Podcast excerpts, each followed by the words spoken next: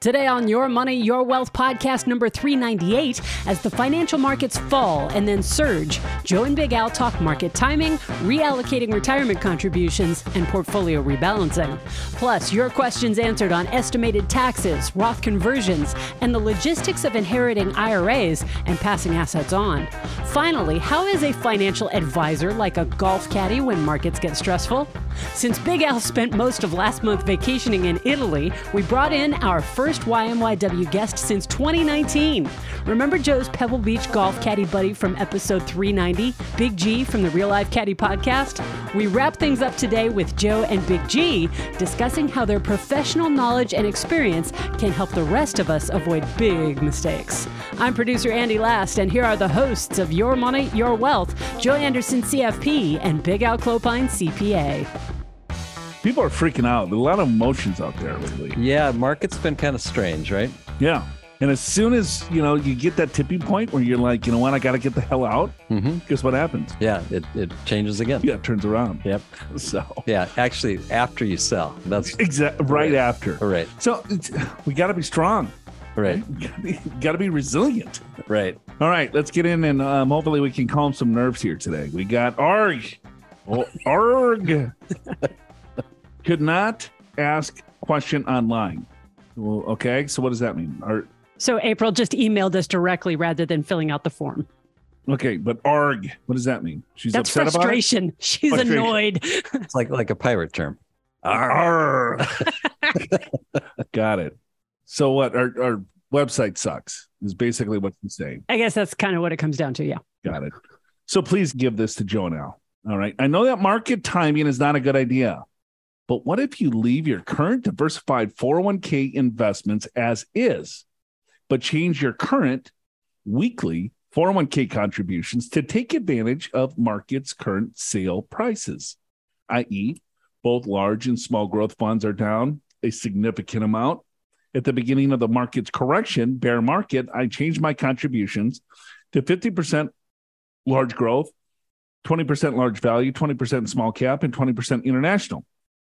I'm almost 70, have no intentions of leaving my job anytime soon, have not taken Social Security yet, and hoping RMD age requirements are pushed back far enough for the market to recover. All right. Thanks for your insight. Love the show. Look forward to every new episode. April. Okay, April. April's grinding. She she gets frustrated quickly. Right. Still, We know the ARG. Still working at 70, no intentions of retiring. Yeah, Uh, but if you're 70, oh, I'm almost 70. yeah, not quite. Not quite. All right. Um, I love her idea. And this is what everyone should be doing right now as they're saving into their 401k. Change your contributions to the most volatile asset class possible because you're dollar cost averaging in. Right. make sure the balance of course is diversified and and have a you know strategy of whatever that you want in regards to your asset allocation. But yeah as your contributions going in you know i don't know if i would continue to change it but i would look at small value small caps value stocks because they're more volatile. Over time you will get a higher expected return. But as you're putting, you know, your 200 or $500 in every month or every two weeks or every week or whenever you get paid, you know, as the markets go down and up and down, up and down, the more volatile it is, the better off you're going to be because you're going to dollar cost average those prices, you know, in, in your favor. Yeah, you, you and that, that works in your favor, right? Because especially when the market dips, you're getting more shares for the and it's those volatile asset classes where that works. And I think you would say that this is good in any market, not just down markets, up markets, any market. Be a little bit more aggressive on your contributions. Have your your main core uh, rebalanced as as appropriate for your situation, but be a little bit more aggressive on the contributions. Yeah, without question. And then you just rebalance annually, right? Right. So you- you're going to put your 24,000, 27,000 into whatever asset class. Maybe you split it. Right. She likes maybe international emerging markets and small value. Right. So then you go, let her rip. And then at the end, then you just rebalance to say, all right, well, maybe I'm overweighted now in these particular asset classes. So maybe then you can kind of, that's how I do my 401k.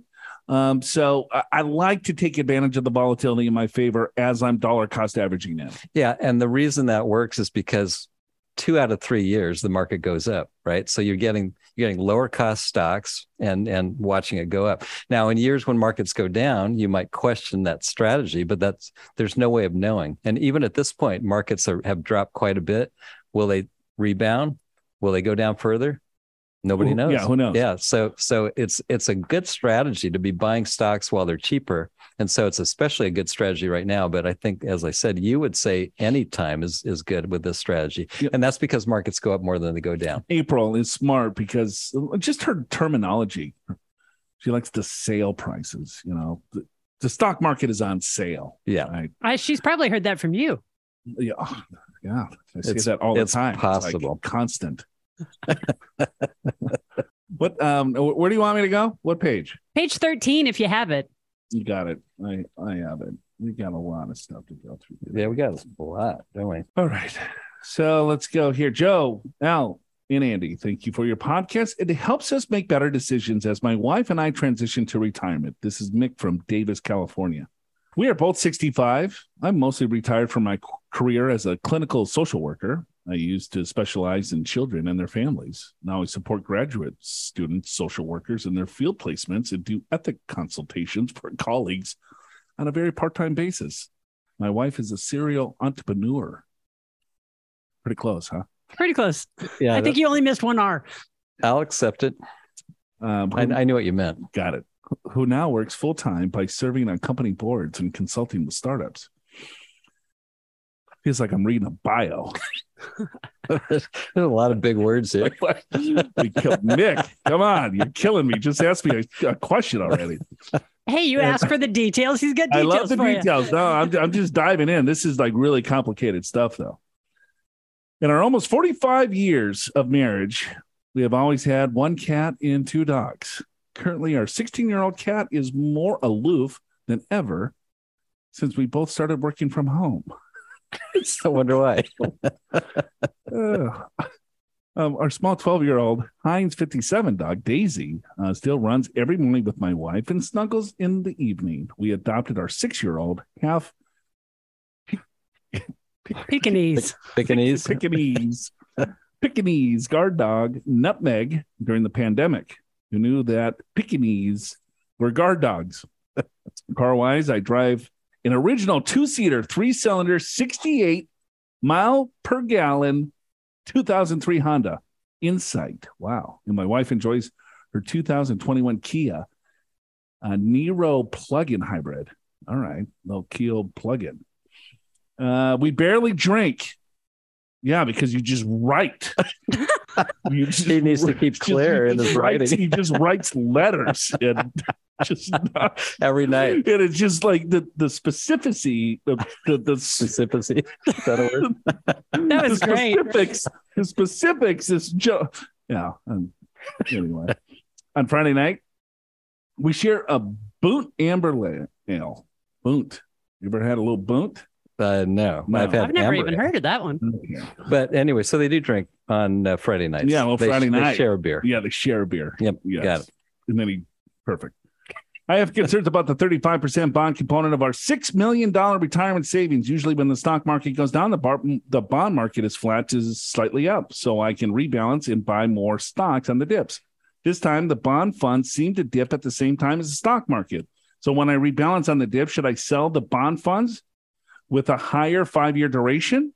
Or is this similar to selling um, the total stock market and replacing it with a value fund?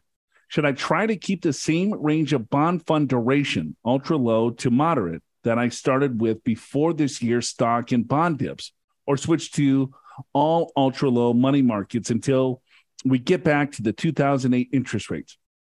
And as we approach a bear market, should we consider our allocation and shift from 65.35 to 70.30. We appreciate your spitball and informed opinions. Thank you and take care. And And I got added, he's got his little bicycle there. Yeah, And what is I- that? Never That's part of it. his. That is part of his signature, and it's all in Ah. like, characters. That's pretty cool. Little PhD, PhD, MBA. Right. That's a, He's get way what- smarter what than, a combo. than both of us combined. Mickey- Such that he can actually draw a bicycle in text. that is um, it- so Mickey, you should be doing the show His because name's Mick, not Mickey. I'm calling him Mickey. Oh, got it. We, we go way back. We're Cal- fellow Californians. yeah. And I knew he was smart, just reading this little email here. Okay. So good question. So he's he- he's got a 60 40 or 70 30 split, whatever. It doesn't necessarily matter. But what he's realizing this year is that it's like, wait a minute, when when stocks go down, usually my bonds stay flat or they go up a little bit. Sure. And that that's usual. Right. Right. It's called negatively correlated. Sure. And so when that happens, you can sell the bonds and you can rebalance and buy more stocks. Or Right. vice versa. Right. Or stocks go up and you're like, okay, or maybe small companies go down and large companies go up. You sell large companies, buy more small, Sure. right? You're selling high and buying low. Yeah. But he's looking at his portfolio, you know, he's like, Everything's down. everything's low. what, what do we do? what the hell do I do now? My whole strategy is out the window. Right. So I would be careful with any type of quick movements in this environment because let's say if he already has moderate or or somewhat high duration bond funds, I mean those bond managers are still holding the bonds. When they come to maturity, it's going to come back, right? So you got to be careful if you're, you know, selling low and trying to shift your strategy just because you're looking at timing and thinking, all right, well, when interest rates get back to this level, I'd be careful with that type of thinking. If you have asset classes that you want to rebalance, but if everything is down, you know, then it's like, okay, well, what is the, what, what, is your overall strategy? What is the money for? Then you might got to rethink your overall financial plan. So I would change my investment strategy based on my planning and income needs versus a rebalance strategy. Yeah, and I think the other thing that people do is maybe they'll have, you know, just two or three, four investments. Maybe they have a total stock market fund. Maybe they got an international fund. Maybe they have a bond fund, and all three of those are down right now. Now, if you had a little bit more, maybe you had a small and value fund and an emerging markets fund. These are going to probably move a little bit differently, and then you actually can rebalance and take advantage of lower prices, ones that have gone down more than other ones, w- which will likely over the long term recover. So that might be something to do. I, I also agree with you. You do have to be careful because everyone wants to make changes during markets like this. And the whole point is to do your financial planning beforehand so that you know you'll be fine when this happens. And we all know it's going to happen. This is not unusual. And in fact, it, it was, I think, 2008 where every single asset class went down. It's not normal, but it, it happens. And that's the, the environment we're in. Yeah, and I, and I agree with his analogy. It's like I don't know if I would want to sell my my bond funds with a higher five year duration and buy, you know, ultra short at this point. You already bought the risk. There's a reason why you get a higher expected rate of return in certain asset classes, just because there's more risk involved. And as markets go down, right, you bought that risk because you you're anticipating a higher expected return in the future. Right. So is, should I sell that and buy something else? Is it like selling a value fund and buying a total U.S. stock market fund? Yeah, kind of. I think so. And you're buying on the dips. I would have a more calculated strategy on my rebalance. When am I going to rebalance, and how am I going to look at it? And what percentage does it needs to deviate for me to make a move? Right. But looking at this, I have I have no idea what else to say here because I, I have no idea what he has. Yeah. We just know what kind of beer he likes on Friday. All right. Thank you, Mike or Mick, and the little bicycle guy. Download the Bear Market Survival Guide from the podcast show notes at yourmoneyyourwealth.com and watch the companion YMYW TV episode to learn the impacts of a bear market versus a bull market on your portfolio, the signs of a bear market, bear markets versus recessions, market timing, staying invested to beat the bear, and some strategies that'll help you put a long term strategic plan in place to withstand bear markets and beyond. Click the link in the description of today's episode in your favorite podcast app to go to the show notes, watch bear market money mistakes, and download the Bear Market Survival Guide. We got um, Carl Spackler again from Caddyshack. That Yeah, groundskeeper has a a lot, lot doesn't of money questions, doesn't he? Yeah. Right. Hi, Andy. I didn't fill out the online questionnaire um, as it failed me in the past. Okay. That's two for two. two for the website. Killing the game. We manage $4 billion of client assets. Don't you think we could get a Can't get a website to Can't get a website to, Ask a couple questions. Doesn't work. Uh, hopefully, this works just as well. If I do a $50,000 Roth conversion in December, will the IRS care that I did not pay estimated taxes throughout the year. Can I just pay $12,000 or so on the fourth quarter 1040 estimates? I didn't anticipate making this move, so it doesn't seem fair that they wouldn't tax me earlier uh, than when I actually made the taxable transaction. Not that the IRS cares about being fair. Thanks, Carl. Al? Yes. So that's Carl. That's a great question. And um, no, the, the IRS uh, doesn't care because you got the income in, in the fourth quarter. Uh, and so you only have to pay that estimate in the fourth quarter. However, you have to fill out Form 2210, uh, which is the IRS penalty form. Uh, page three allows you to put your income uh, in the first quarter, second quarter, third quarter, and fourth quarter. And so, therefore, you've got this extra income in the fourth quarter. You'll only have to pay that estimate in the fourth quarter, but just make sure you fill out that form. Otherwise, you will be penalized. But that's that's the mechanism for not uh, having to pay estimated payments earlier. No, no problem. If we did in third quarter, what happens? Third quarter is fine. I mean, as long as you do it before it's required right? So so in other words if he does this in december that's in the fourth quarter. So the estimated payment would be in, due in january. He would essentially have lower income first quarter second quarter third quarter and that's what you show on that form 2210 the higher income is in the fourth quarter which requires that estimated payment in the fourth quarter. Well doesn't the 120 125 rule kind of come into play depending on what you made the previous year and well, sure. I mean, I'm assuming that this is goes over that because it's maybe a bigger amount. But yeah, I mean, so that the estimated tax rule essentially is if you pay in 100% of last year's tax, or 110% if your income's over 150 grand, you're not going to be penalized no matter what. Or if you pay in 90% of this year's tax, you're not going to be penalized. Assuming that this is doesn't fall under either of those, then you fill out the form 2210 and avoid penalty by annualizing your income. All right, Carl. You know, Caddyshack 2 was probably one of the worst movies of all time. Such a disappointment. But Carl wasn't in that one. First one was great, though. Yeah. They made a movie without Carl for Caddyshack? Wasn't Caddyshack he like 2? Yeah, wasn't he like the the star of the show? Well, Caddyshack, sure. Yeah. Caddyshack 2 was just a the star of the show was the stupid puppet um, golfer. Ah, Let's see, Jack from Central Florida. You Used to live in Central Florida. You did, didn't yes, you? Oviedo. Oh, that's where you lived? I did. Oh, You okay. never heard of it? No. Uh, uh, yeah, it's right outside of Orlando. Um, hello, Andy, Joe, Big Al. I just listened to episode 394. Such a good episode. I remember that like Oh, I did it yesterday. God, I just love that episode. And Butch from the bait shop had a Butch from the bait shop. shack. Oh yeah, big. I, I vaguely remember Butch. uh, Butch from the bait bait shack had a scenario similar to what my wife and I have. It's related to how retirement accounts pass to a surviving spouse. I'm 62. My wife is 50. We don't have kids. The men on my side of the family usually don't have longevity, so most certainly my wife will outlive me sooner than later. Wow, it's just That's depressing. sad, right? He's 62. I was He's- thinking about He's not 82. How do how do I pass my essay? Come on, Jack. Sooner than later. so, with that in mind, I'm also wondering how my 401k and Roth IRA will move to my wife, which is the sole beneficiary of both. Additionally, Florida is an equitable distribution state, not a community property state. Question one. So, how would it pay out for my wife if I were to pass before she reached 59 and a half? She also has a Roth IRA. Would my Roth 401k and Roth IRA pass directly to her Roth IRA?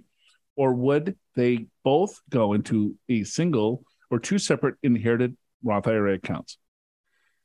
Should we answer that first there? Yeah, let's see that. I think you're good at that that, that question. So Okay. why don't you take that? Uh, Jack, couple of things. If you pass before your wife turns 59 and a half and she needs the money, then she would set up a beneficiary IRA. So what that means is that it would say Jack deceased on whatever date that you died for the benefit of your lovely wife, and she would have access to the money at any point. So she's 52 years old because you're going to die sooner than later. Um, so I'm picking at 64, Jack. That's your demise. It, she she's got full access to the money if you keep if she keeps it in an inherited IRA. Yeah, so it's it's because you're older that works. Uh, it doesn't. I, I actually doesn't even it matter. doesn't even doesn't matter. even matter 'Cause- because it's a beneficiary IRA. Correct. Right. Um, or she can because she's your spouse, she can move it directly into her own account, right? So what happens where, where mistakes happen is that like children think that they can move like their parents' retirement accounts into their account just to consolidate, or if a non-spouse beneficiary inherits a retirement account, they try to consolidate and try to put it in their own. You cannot do that. That'd be a full distribution, fully taxable. Spouses, however, have this special rule where they can consolidate. So you pass away, she could put everything into her own Roth account and everything into her own IRA account if she chooses to. So just to keep it simple, right? Because if you have multiple accounts, let's say you keep it in your 401 account, 401k, and then you keep it in your Roth 401k, then there would be RMDs, you know, in a Roth 401k. You don't want that. You want to roll it into a Roth IRA because that eliminates the RMDs when she turns 72 or 75, depending on what the rules um, go to. But if she needs the money, keep it in your name as her, the beneficial owner of it. If she doesn't need the money, then it would go directly into her uh, own accounts. Um, or she could keep it in your accounts too. But that, to me, that just doesn't make any sense. Now, could she do? She could do some some of both, right? Sure. If she wanted to. Well, sure, w- without question. She could do, you know, let's say that um, Jack passes before she turns 59 and a half and she needs access to the cash. She could roll some of it into her own and keep others into Jack's name, right? Right, The- right. And that's the, the amount of cash that she would need to live off of until she turns 59 Sure. and a half, Right. you know. Uh, but yeah, good question. But yeah, th- it, I would. It, that's easy. Spouses are easy. The non-spouse beneficiaries, that's where it gets a little bit more complex. Okay, question two. My taxable brokerage account is in a living trust, which my wife is the sole beneficiary of. Would those funds passed to my wife tax-free? Thanks a lot, guys. Jack from Central Florida. I drive a 2015 Ford F-150. My drink of choice is Johnnie Walker Red over ice. Yeah, I like it rough. oh, Jack. Yeah, that sounds pretty rough. Johnnie Walker Red. So if I drink Johnnie Walker Red, am I rough? Or, I- I- or, I is, think- or was he talking about something completely different that he likes it rough? No, I think it's I think it's the drink. Got I it. think the drink is maybe it's a little hard to get down. I don't know. Yeah. A little rough drink. No. So so first of all, Jack, the um yeah, the funds would pass to your wife tax free. So that's not a problem. The the real question is does she get a, a step up in basis in them or not? And Florida, you're right, it's an equitable distribution state. And now I'm not an attorney, but this is uh, my knowledge. I'll just put that out. So if this is your asset, if if this was money that you made uh, even during the time you were married, then it's it's your account. She would not get a step up in basis unless you put those assets in a community property trust in Florida, which then allows the step up in basis. So you might mm-hmm. want to think about that. But there's no taxation when she receives the assets, only when she sells them. And if, if she gets the full step up with a community property trust, that might be worth looking into. Yeah, I would definitely probably look into that. So, all right, let's go to Heather from Irvine, California. Hi, Andy, Big Al, Joe, big fan of the podcast. So she emailed you directly. I'm guessing the website's down. Probably. I'm hoping that you might be able to help brainstorm some ideas for my family. One of my stepsisters passed away a few years ago, and she left her IRA valued at $160,000 to my older, to my other stepsister's son. Uh, when she first set up her account, she only had one nephew. The family grew, and she ended up having another niece and nephew prior to her passing. My sister knows that she would have wanted to leave equal shares of the IRA to all three children. She passed away prior to the change that requires withdrawal to 10 years. So they are able to leave the money in until RMD age, which is 2039. That's false. All right. So, Heather, we got some work to do here. So she passed away prior to the change that requires withdrawal in 10 years. So she she she passed prior To 2018. 18 the Secure Yeah. Act. Yep. So no, if they haven't taken an RMD, um, there's some issues here. So they they're still an RMD, but they take it out over their life expectancy. So if there hasn't been any RMDs on the non-spousal beneficiaries, the non-spouse beneficiaries, Yeah, uh, that's where it gets tricky. in the ass. Right. So the nephew or the niece needed to start taking RMDs. So if they had, there's a 50% penalty for each year that they haven't taken the RMD. The RMD is based on that person's age. So, right. And and so you could be two years old and still have to take a required minimum distribution if you it, it, these were the old rules and that was called the stretch IRA, right? So you stretch it over your lifetime. So if you're two years old and you're supposed to supposed to live till age 80 let, let's just say then you're taking a really low percentage out now if you're if you're 75 you're going to take a much higher percentage out but you've got the required minimum distributions based upon the age that you're at now the rules are totally different now which means if you die if you receive an inherited ira right now you got to take it out within 10 years Yeah, and you don't have to take anything out. You can take it out all all in the 10th year uh, on the 10th year. Yeah. Yeah. Um, the kids' ages are 24, 21, and 15. So the RMD is based on the 24 year old because that, I guess, the 21 and 15 year old weren't born yet. well they did but they don't get any because they weren't Exactly. beneficiaries. No, Yeah. yeah. yeah. So the 24 year old is the beneficiary. Yeah. The 24 year old needs needed to take RMDs when she inherited or he inherited. I forget if it's a, yeah a niece or nephew, yeah yeah uh, son. Um, yeah nephew Okay. So the oldest son is going to college for the next couple of years in working part time. We are trying to figure out how to split the money between the kids. Since he isn't making much money now, would it be better to pull it out now and set up accounts for the other kids? I'm not certain if he could just pull out their shares and leaves his in. The other issue is not wanting to hand over such a large sum of money to young people that might not know how to manage it. And the tax implications on the trust fund don't seem like a great option. Uh, could it be better to leave the money in the IRA until RMD age and then have him give the money to the other two siblings every year? They would most likely be prime earning years, so the taxes might not be favorable. Is it possible to put the IRA into a trust that their mom manages? Everyone is at a loss about how to handle the situation.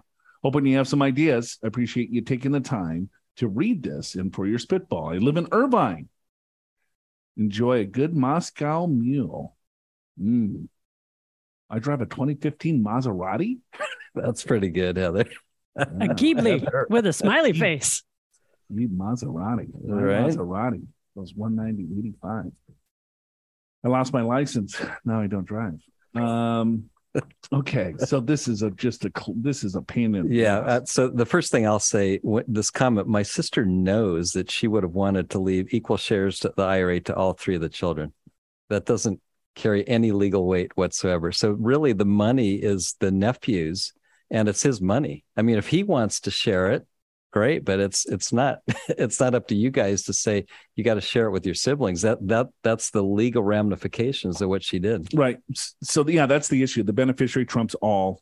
Um, and so it, it's a conversation with the nephew. So first, uh, first off, there's mistakes going on Yeah. right off the bat. Right. Is that the nephew needs to take RMDs? All right. So let's say you take out, and you can't split the IRA up. You No. can't say, all right, we're now we're going to make three different IRAs and have three different owners. No, you can't do that. You can disclaim IRAs, but that has to be within nine months after receiving it. Right. This is. It sounds like this is a little, little bit later. longer, yeah. And so you have to be. So square one is that the nephew needs to take RMDs. Secondly, you need to talk to the nephew and say, "Hey, listen, you inherited this 160,000 bucks.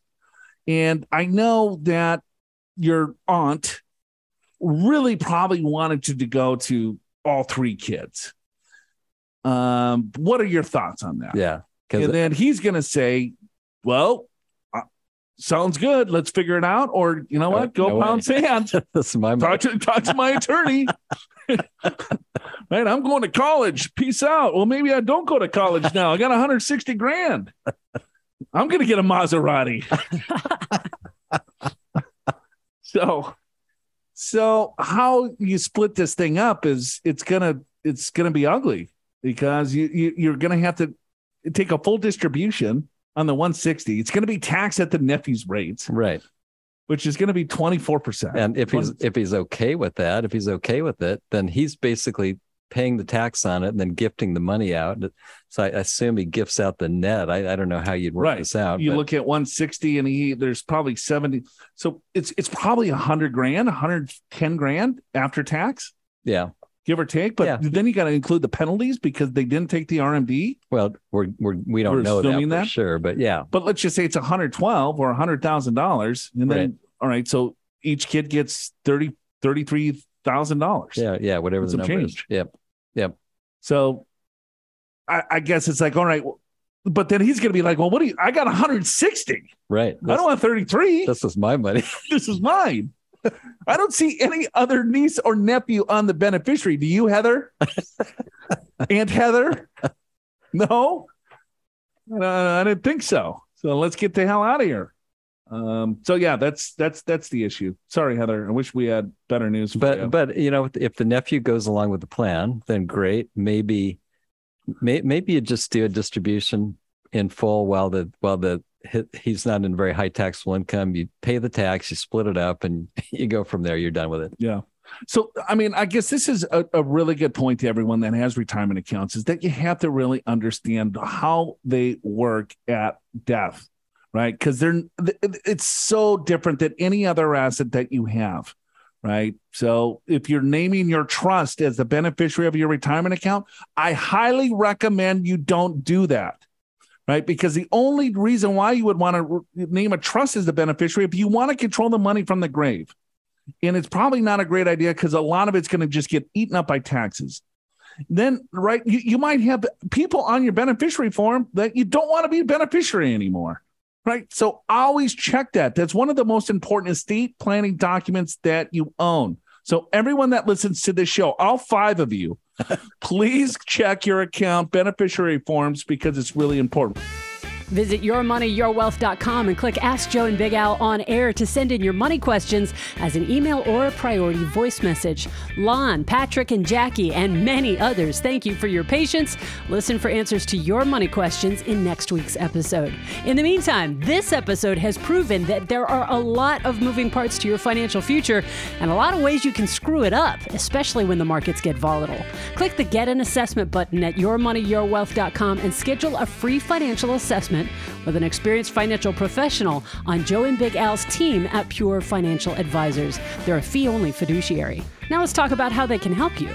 Uh, Big Al is out, so we got to fill in. We needed another someone with big. And, and that seems to be a podcast thing. You got your Big Al, and now we've got Big G. Big G from the. Uh, The Real The Life podcast. Caddy podcast. Yeah, it's called the Real Life Caddy Podcast, Andi. Thank you All for right. having me. So, Big G, your website is glorifieddonkey.com. Glorifieddonkey.com. Exactly. That's what my That's- wife calls me. So that's brilliant because that's basically what a caddy is supposed to do, right? You carry the bag. Correct. Um, now, the older you get, the more effort you do putting people on golf carts. Oh, you, are you going to be drinking cocktails? Do You like to listen to music? Oh, well, we could throw it all in a cart. I'll drive it. You can walk whenever you want to walk, and then we have a place for your drinks and your music. Yay. Done. so, So, what else does a caddy actually do for a golfer? where we work is a resort course. So probably like financial planning, you have all sorts of different portfolios. Every golfer's different. Are they there for fun? Uh, are they grinders? Do they really want to have the best score of their life? Pebble Beach is a very expensive golf course. So it's a huge investment for people. So I would say that number one, get people around the course. Like the golf knowledge, when you walk around a golf course 10 times, 12 times, I've probably done it 2,000 times around here. I know it like the back of my hand. That's very easy. That information's easy. And uh, somebody said something to me about six months ago that was once you break it down, you don't realize how much you know about what you know. And I, I, I, you know, once you break it down, as I say, it's incredible. You, yes, I know a lot about golf, so it comes very naturally. After that, it's then about for me. Hopefully, they're up for a laugh and it's entertaining. You know, we can have a good old laugh, and you try and encourage people when they're they're not playing very well, and congratulate them when they do things well, and and generally just guide them around to make their round of golf as, as fun, entertaining as, as possible. How, how many strokes do you think a caddy saves a golfer in a particular round? People will say I saved eight or ten on the greens alone. Oh So- yeah, without question, I would say that. Well, we have to then differentiate that there's good caddies and there's bad. I would say, I'll tell you, I don't know at what point you become a good financial advisor, but I think it took me 21 years to really be spot on. And it might be the same thing. Like there's a reason that someone is going to come and ask for financial advice. So respect, if you don't like it, keep it to yourself and move on. But people like to blame. So I'm sure if someone's invested in something and maybe it goes down, they complain. But we get blamed a lot. But I think that tells you more about the people um, than anything. you know, if you look at your role, you know, I, I think you add so much value in regards to the game, uh, very similar to how an advisor would. Because let's say if the, the, a client right now, markets are volatile, and they might want to do something that they probably shouldn't do, Mm-hmm. right? So markets go down. What do most people do? They they get want to go to cash. I got to pull yeah. everything out. I Yeah. got to sell. I want to get out. Panic. uh, yeah, I'm panicking. Um, I'm I'm losing my strategy because when you're working with a professional, it's like, all right, we have a game plan here. This is what our game plan is going to look like, and I'm going to keep you on track for that game plan. And if we have to pivot or if we have to make moves or make changes, let's do it logically versus emotionally. And same with me. It's like when a client gets scared or fearful because of the overall markets, it's like, okay, well, no, here's our game plan. Let's get back on track. And if we have to make any moves, there has to be other significant things that have to happen for us to change our overall strategy. And so when I asked the question of how many strokes do you think you actually add, I would say it's significant. You know, we can call me Joey Hack because you know how, how big of a hack I am. Until the 18th hole, here's here's Big G. He's like, oh my god, I thought you were a total hack until the 18th hole. yeah. Yeah, Well- then I, I I peered a couple. So You, you, you know, a good caddy is probably going to save, could be 10, 12 shots. One thing that would be interesting, and I wonder if this is a, a crossover between what you do and what I do, is you're in a par three. This happens every single day. Let's say there's there's four Johnny Hacks, a quartet of them, and the 21 handicap hits first, but he blades it. It's a wee par three, it's 100 yards, and he catches it thin. That's what we, in, in the golfing world, we call it catching it thin. It's nowhere near the sweet spot. And he goes long, he hits it 120. And then Bobby turns to you and goes, Oh, should I change club? So, do investors, because their buddy, their next door neighbor, is selling up or cashing in, is he doing the same thing? Just like lemmings, like sheep? Right, right. A lot of people get their financial advice from friends or family that are probably not necessarily qualified. It, it- just the advice that they're getting is totally flawed. And Yeah. sometimes you get lucky, right? You can have a really bad swing and get lucky. Some, some right, right. Some some individuals they might pick a stock and get lucky, and then Uh-huh. you know they pick the right stock and it goes up 100 percent, and now they're geniuses. Yes. I know, so totally. you got all these hacks there, but meanwhile, you've got a professional that's got years and years of experience, and that is the person that you should be asking. Professional. I, I never thought about caddying as professional, but yeah, I guess you're right. I'll tell you what. There's a, a beauty of a story about three months ago, and I was working with a, an old timey caddy. He's been doing it for years. He's really quirky, and some people don't like that. But the first couple of holes, they'll be like turning and looking at each other, going, "What do we have here?" But once they realize they're like, "Oh, this guy knows what he's talking about," they buy all in, right? So, and he's got a very interesting way of talking about it. So they get to the 16th hole, and he's trying to tell this this guy. I think his name was Big Al. Uh, it's a it's a really fast putt, left to right, big old slider, and this guy says, "Are you sure?" And and this his name's Mac. He turns to him and, and he says, "Really? 15 holes, 16 holes, and you're still asking me sure? Mackie boy, sure." So he talks. Anyone that talks about themselves in the third person, I love that. right? But this, so this guy says, uh, so he talks about himself in the third person. So the boy, of course, doesn't believe him. He hits it, it runs 15 feet past. Uh, now the other boys want to putt, but the caddy is having none of it. He goes, let's do that again. I want to show you something. Come on, come on. And the guy's like, no, no, it's fine, it's fine. And it's not fine. It's like, well, why, why are you going to pay the guy and ignore? He's been right for 15 holes, and now you don't believe him, and you ignore it. What's wrong with this person? Is he too many cocktails? Probably. Uh, and then Mackie Boy, he actually says, Mackie Boy wouldn't lie to you. And he says, roll the putt. And the guy goes, no, no, no, it's fine. No, it's fine. I'll let these guys go. And he goes, fine. enjoy being a 12 handicap for the rest of your life. Mic drop. it was beautiful. The guy didn't, the guy collapsed the ground. He was laughing. He's like, there's nothing to say. So, Joe, do you ever have to say something like that to, to an investor? Mm-hmm. Well, we do it every week on the show. yeah, pretty You know, much. so this this show, Big G, is is my release. You know, Yeah. because I can't see anyone, and sometimes I just feel like it's just Andi, Big Al, myself, and we get all these really awesome people right in, and they have these questions about you know, they're spitballing. You know, in, in some of the questions we get, it's just like, "Are you kidding me? Mhm. You actually made me read this email."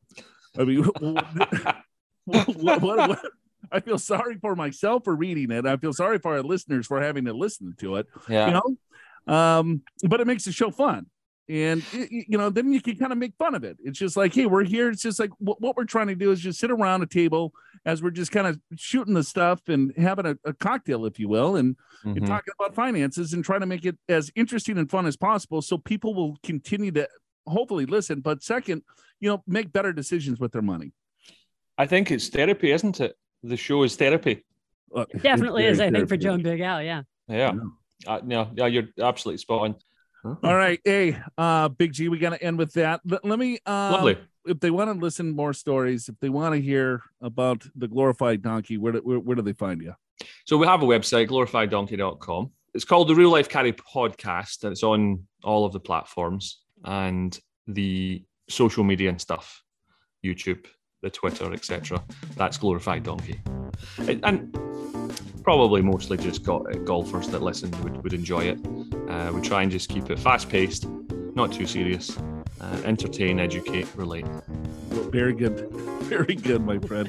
Yeah. All right, that's Big G, folks. Find them at glorifieddonkey.com. Show's called Your Money, Your Wealth. More of our conversation with Big G on video will be coming to our YouTube channel soon, so make sure you are subscribed. Find the link in the podcast show notes at yourmoneyyourwealth.com. Your Money, Your Wealth is presented by Pure Financial Advisors. Click that Get an Assessment button in the podcast show notes at yourmoneyyourwealth.com or call 888 994 6257 to schedule your free financial assessment at a date and time convenient for you, no matter where you are in the country. Chances are one of the experienced financial professionals at Pure will be able to identify strategies to help you create a more successful retirement. Pure Financial Advisors is a registered investment advisor. This show does not intend to provide personalized investment advice through this broadcast and does not represent that the securities or services discussed are suitable for any investor. Investors are advised not to rely on any information contained in the broadcast in the process of making a full and informed investment decision.